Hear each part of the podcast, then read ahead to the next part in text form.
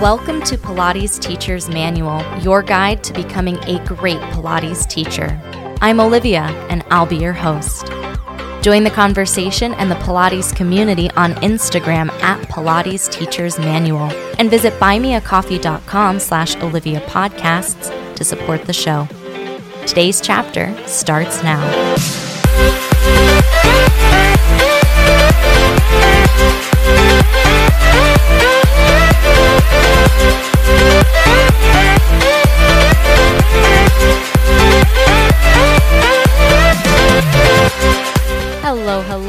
Everybody. Welcome back to the podcast. Today, we're going to be talking about what comes after your certification and sort of career paths for the Pilates teacher.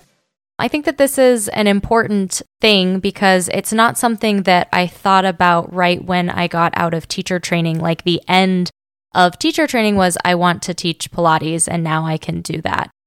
You can continue to do that, as I will discuss in this episode, but there's also lots of fun paths that you could choose to take if they speak to you, if they interest you. And yeah, I just want to dive deep into your options as a Pilates teacher. One of the great things about being a Pilates teacher is you really do have a wide open field of things that you can do. So, just a quick summary to set you up for what we're going to talk about. You can continue to teach in all the ways that you currently do. You can transition to teaching workshops or teaching and teaching workshops. You might become a teacher trainer or a master trainer teaching future teachers of Pilates. You might start your own business and go into business for yourself. And you may choose to open your own studio and really run the show, be the fabulous person behind the curtain who's orchestrating everything. This is by no means a comprehensive list. You could be a Pilates teacher and become anything. You could become a Pilates teacher and an author and an educator or a singer. Like you could really be a Pilates teacher and lots of different things, but these are some paths that I think of when I think of what I can do now that I have my teaching credential. As a Pilates teacher, once you've been studio certified and you've completed your teacher training program, you are ready to teach, or the paper says that you're ready to teach. And, you know, that's probably what you're doing right when you get started is you're just teaching maybe at the studio that certified you, maybe at a gym or a community center or, you know, in your house doing videos on Instagram live or something like that, but you're set up to teach Pilates. As many of the guests on the show have said, and I will echo their wise words, that it is important to continue learning. And whether you chose to go the route of taking the National Pilates certification exam and becoming a nationally certified teacher, that additional certification process. Whether you've done that, which requires you to do continuing education, I would recommend that you continue learning, whether it's for credits that you need to renew your certification or just as a person who wants to stay current in what's going on in the movement world and just continue to build your toolbox and have new ways of approaching exercise, new ways of approaching Pilates. You might be teaching part time. You may have an established career that you're currently working in and you're teaching Pilates on the weekends or really early in the morning. Bless you. That is definitely not me. But you could definitely have a career that isn't Pilates and also teach Pilates. You may transition to teaching Pilates full time. This might be a career change for you. And now Pilates is the thing you do all day, every day. As you are doing your continuing education, or just as you're working with people, you may realize some commonalities. You may decide that there's more training that you want to do. You might do additional trainings that are a little bit more comprehensive and you might consider becoming a specialist in something, whether it's you know, active aging or osteoporosis or prenatal postpartum or scoliosis, you know, like Pilates for kids.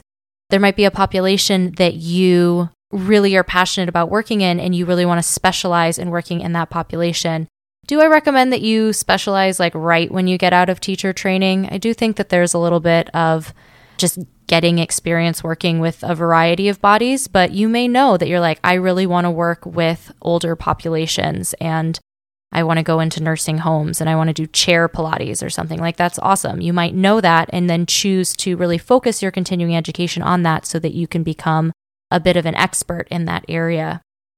You might choose to expand your movement language and do something like Adam McAtee did on the podcast last week, and then train to become a physical therapist that is awesome. You might add in certifications to be a personal trainer or in other movement modalities like yoga and barre. Like those are all options.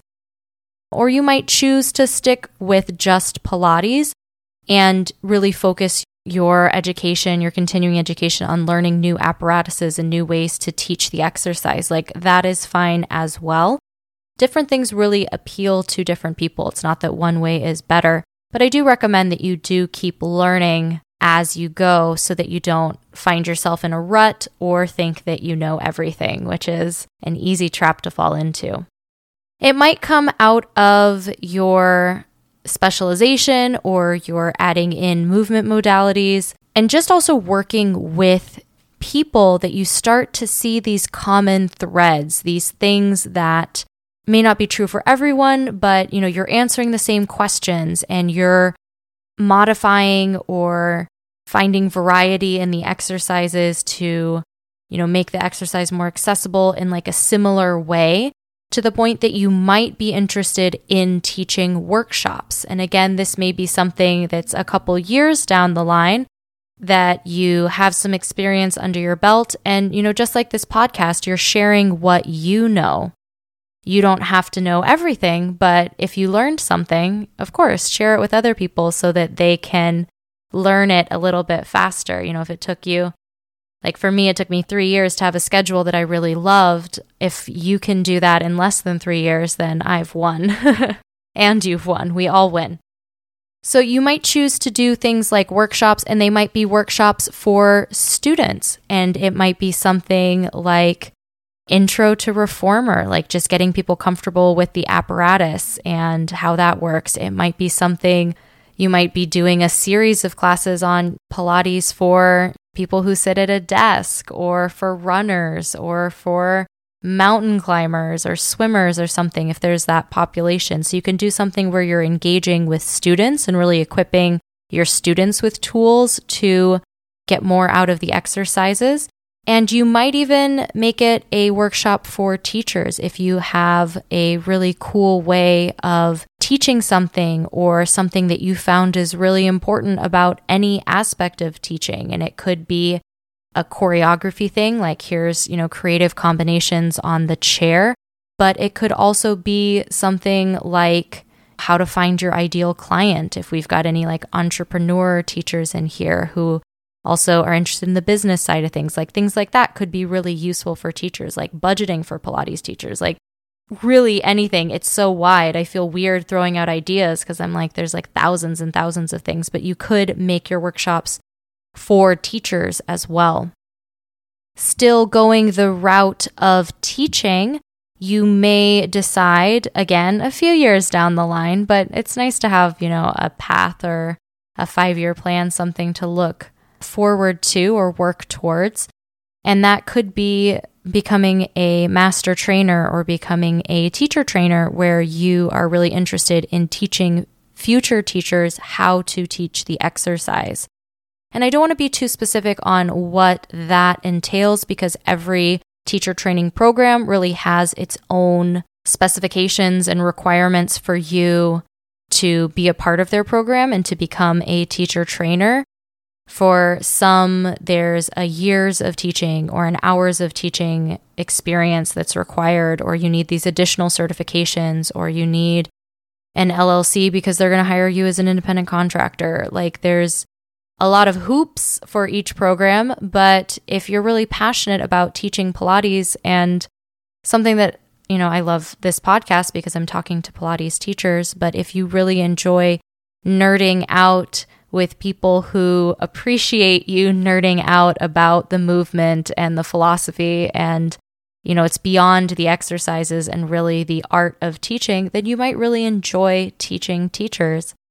Even if you're not formally teaching teachers if you've been teaching a while you also have the opportunity to mentor new teachers even if you didn't teach them Pilates necessarily, but if they're new teachers at your studio or new teachers in your business, that you have the opportunity to help shape them in a less formal setting and just, you know, getting coffee and answering their questions, having a chat, seeing what they're loving about teaching, what they're struggling with, and kind of give them a hand up on the next phase of their teaching journey.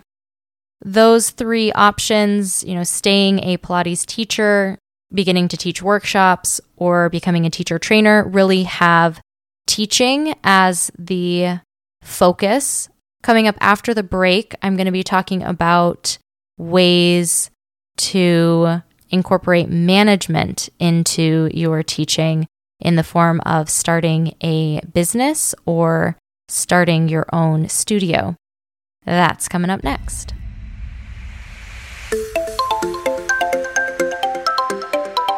Hi there. I hope you're enjoying today's chapter so far. There's great stuff coming up after the break, too. Be sure to subscribe wherever you're listening and visit buymeacoffee.com slash Olivia Podcasts to support the show. There you can make a one-time donation or become a member for as little as $5 a month. Membership comes with some awesome perks, including a shout out in the next episode, a monthly newsletter, a monthly Zoom call with me, and more. You can also visit links.oliviabioni.com slash affiliates to check out some sweet deals on products I use and love. Now back to the show.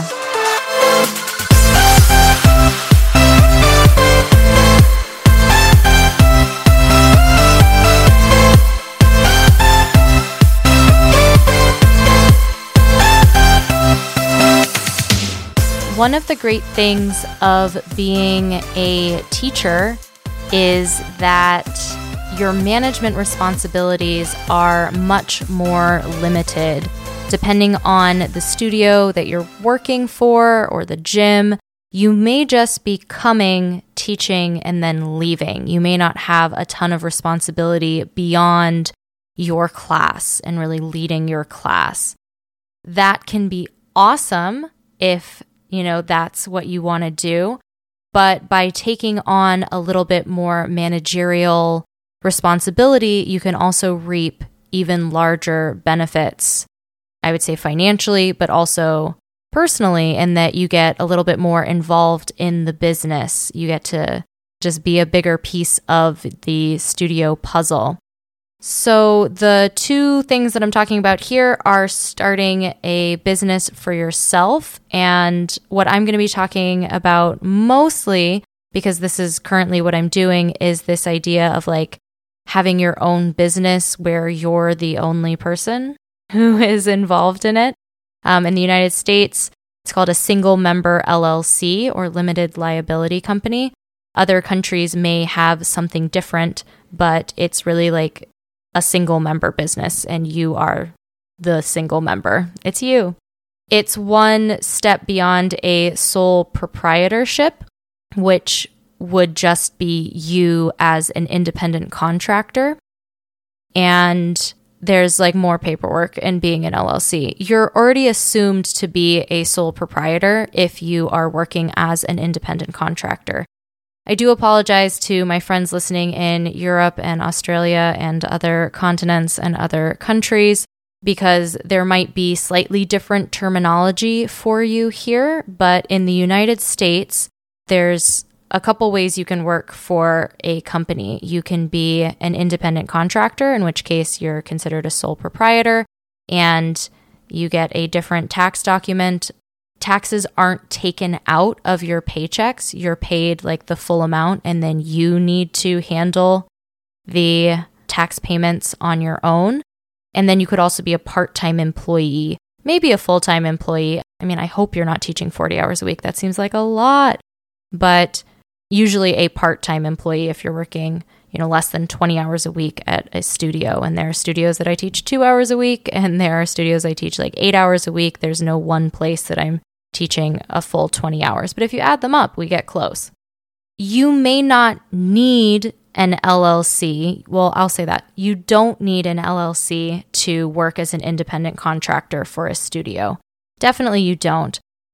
I was a little bit confused about why I needed an LLC. Like, I'm going to share this so that you can learn from my confusion and hopefully make choices that are better for your business than I did. So I can just put this disclaimer out right now that I am not a lawyer or a professional in any regard. This is not surefire advice for your business. I'm just sharing my experience with my little LLC adventure. So I knew that down the line I wanted to be a teacher trainer, and that is still something that I'm working towards. And I know that the program that I was looking at, in order to be a teacher trainer there, you need to have an LLC set up because they're paying you as an independent contractor and they're paying your company instead of you, the individual. So I knew that I wanted to set up an LLC for that because I knew I was going to need it later. The primary benefit of a limited liability company is that it limits your liability. Like if there was a claim against you, if someone was injured in your class and then they tried to sue you, having an LLC means that they're suing the business and not suing you, the person. So they could potentially have access to your business assets, but they couldn't go after like your individual retirement account or your personal checking account or anything like that. That your personal finance and your business finance are really separate. Mistakenly, I thought that there would also be some tax benefit to that because I thought that I'd be able to write things off as expenses, but you can also write things off as business expenses without an LLC. So that's something that I learned. You did not need an LLC to do that. I kind of like having an LLC and that it does, like, my business land has its own bank account, has its own like I track all of my expenses and income and everything kind of separately. So in that way, it's kind of cool. There's like a lot of paperwork and a lot of fees that come with that, especially I'm in Chicago, so I'm paying for my business license for the state of Illinois, where I've founded my little LLC, and also in the city of Chicago. In order to operate within the city of Chicago, you need another license. So that's a fun time. I saw this as a way of managing my private income that doesn't happen through the studio. So, way back in season one of the podcast, where I talk about teaching privates in clients' homes, that is something that I was doing a lot of, and now I'm doing a lot of virtually. And it's not through a studio, I'm seeing them as just me. And so I set up an LLC to sort of track that income every state and possibly city is going to have its own requirements for you to start your business. So I don't really want to get too much into the specifics of it. You can definitely reach out and ask, and I'll share with you what Illinois is like. But that is something that you might do. Like it might be worthwhile if you are you know, instead of teaching at a studio, you're teaching classes in your home studio or in my case, in your living room. And that might be something worthwhile to you to be set up for that. Or if you also know, yes, I definitely want to teach teachers, that that might be something kind of worth having. It's also kind of cool. Like, I do have my business license for the city of Chicago displayed above my desk because, you know, I have a home office. And uh, that's kind of a cool thing going beyond what I've done with my micro business in which I am the only person working in it and I'm only teaching, you know, the hours that I'm teaching. You could also create a studio in which maybe you're renting a space or maybe you're doing it virtually, but you're also hiring teachers. You have more people who are working with you or working under you to really expand your business. There are more costs, of course, with starting a big studio. And even like a small studio is just going to be bigger than your computer for sure. And it might involve, you know, finding a location and renting it and building it out and hiring teachers and building a schedule and paying for, you know, software to track your clients and payment and all of that. So there's a lot that can go into running a business.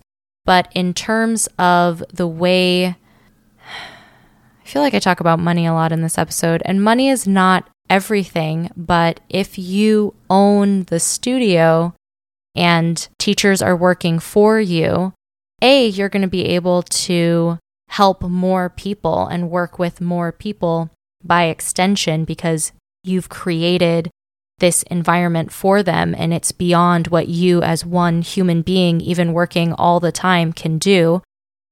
And two you break away from this idea that your time is exchanged for money constantly. And this is something that if you're working as a teacher or as a teacher who's leading workshops or as a teacher trainer, unless you're a salaried employee, your time is worth X amount of dollars or X amount of whatever currency you're being paid. When you own the studio, you can kind of break away from that because you might be working 40 hours a week, you know, doing business management and studio management, or you can hire someone to do that. Like, that's cool. But you might be doing that work for sure for 40 hours, but then every class that happens, regardless of where you're teaching it, you're getting a cut of that and it's going back into the business and it's paying off some of these overhead costs. But you get to make money while you sleep, which is like the passive income dream. And like, is passive income real? No, like you're still going to have to be doing work and you have the, you know, the buck stops here responsibility that you are the end all be all. You set the policies and you also assume the greatest risk as the owner, but the benefits are also gigantic as well. I am not super interested in starting my own studio because I already find the management of, you know, having my own personal clients is like there's a lot of unpaid labor that goes into managing your even mini micro, even more micro than micro business, literally just you but it is an option that would allow you to teach perhaps less, but then still have an income. I don't want to speak to that too much either because that's not something that I have an experience in yet, possibly ever, but it is something that you could do as a Pilates teacher. And I can say that I have really appreciated the studios that I've worked at that the owners were also Pilates teachers because they understood a little bit more what I needed as a teacher, whether in terms of, you know, when classes were or how many classes I was going to teach or working with people. Like, it is really nice to work for someone who understands the work that you do. So, if you are a Pilates teacher and you decide to open a Pilates studio, I will say that it is a different skill set than teaching Pilates. You can be a great Pilates teacher and a not great studio owner.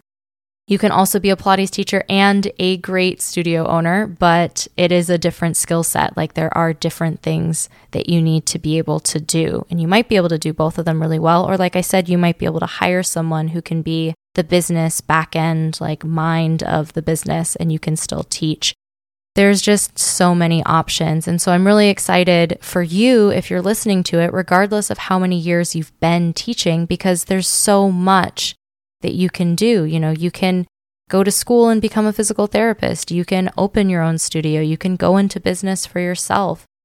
And if you go into business for yourself, that could be virtual or in person. Like we found out last year that you don't need a brick and mortar studio to teach great classes, you know, that YouTube is a great teacher, that Zoom is a great teacher, and that virtual also offers a lot of benefits and ways to connect with people and ways to grow in your Pilates practice. I hope that helps you look at your future as a Pilates teacher with some new lens and perhaps some new insight. Really big thank you to all of my supporters on Buy Me a Coffee. I really appreciate your contributions to the project and for helping this continue to go and grow. Really great episode coming out next week with Maria Earle talking about her working with Kathy Grant, learning from Kathy Grant, and her secret sauce to teaching, which I always love to share. That's coming up next week on the podcast. I hope you have an excellent week. Look forward to that, and I'll talk to you again soon.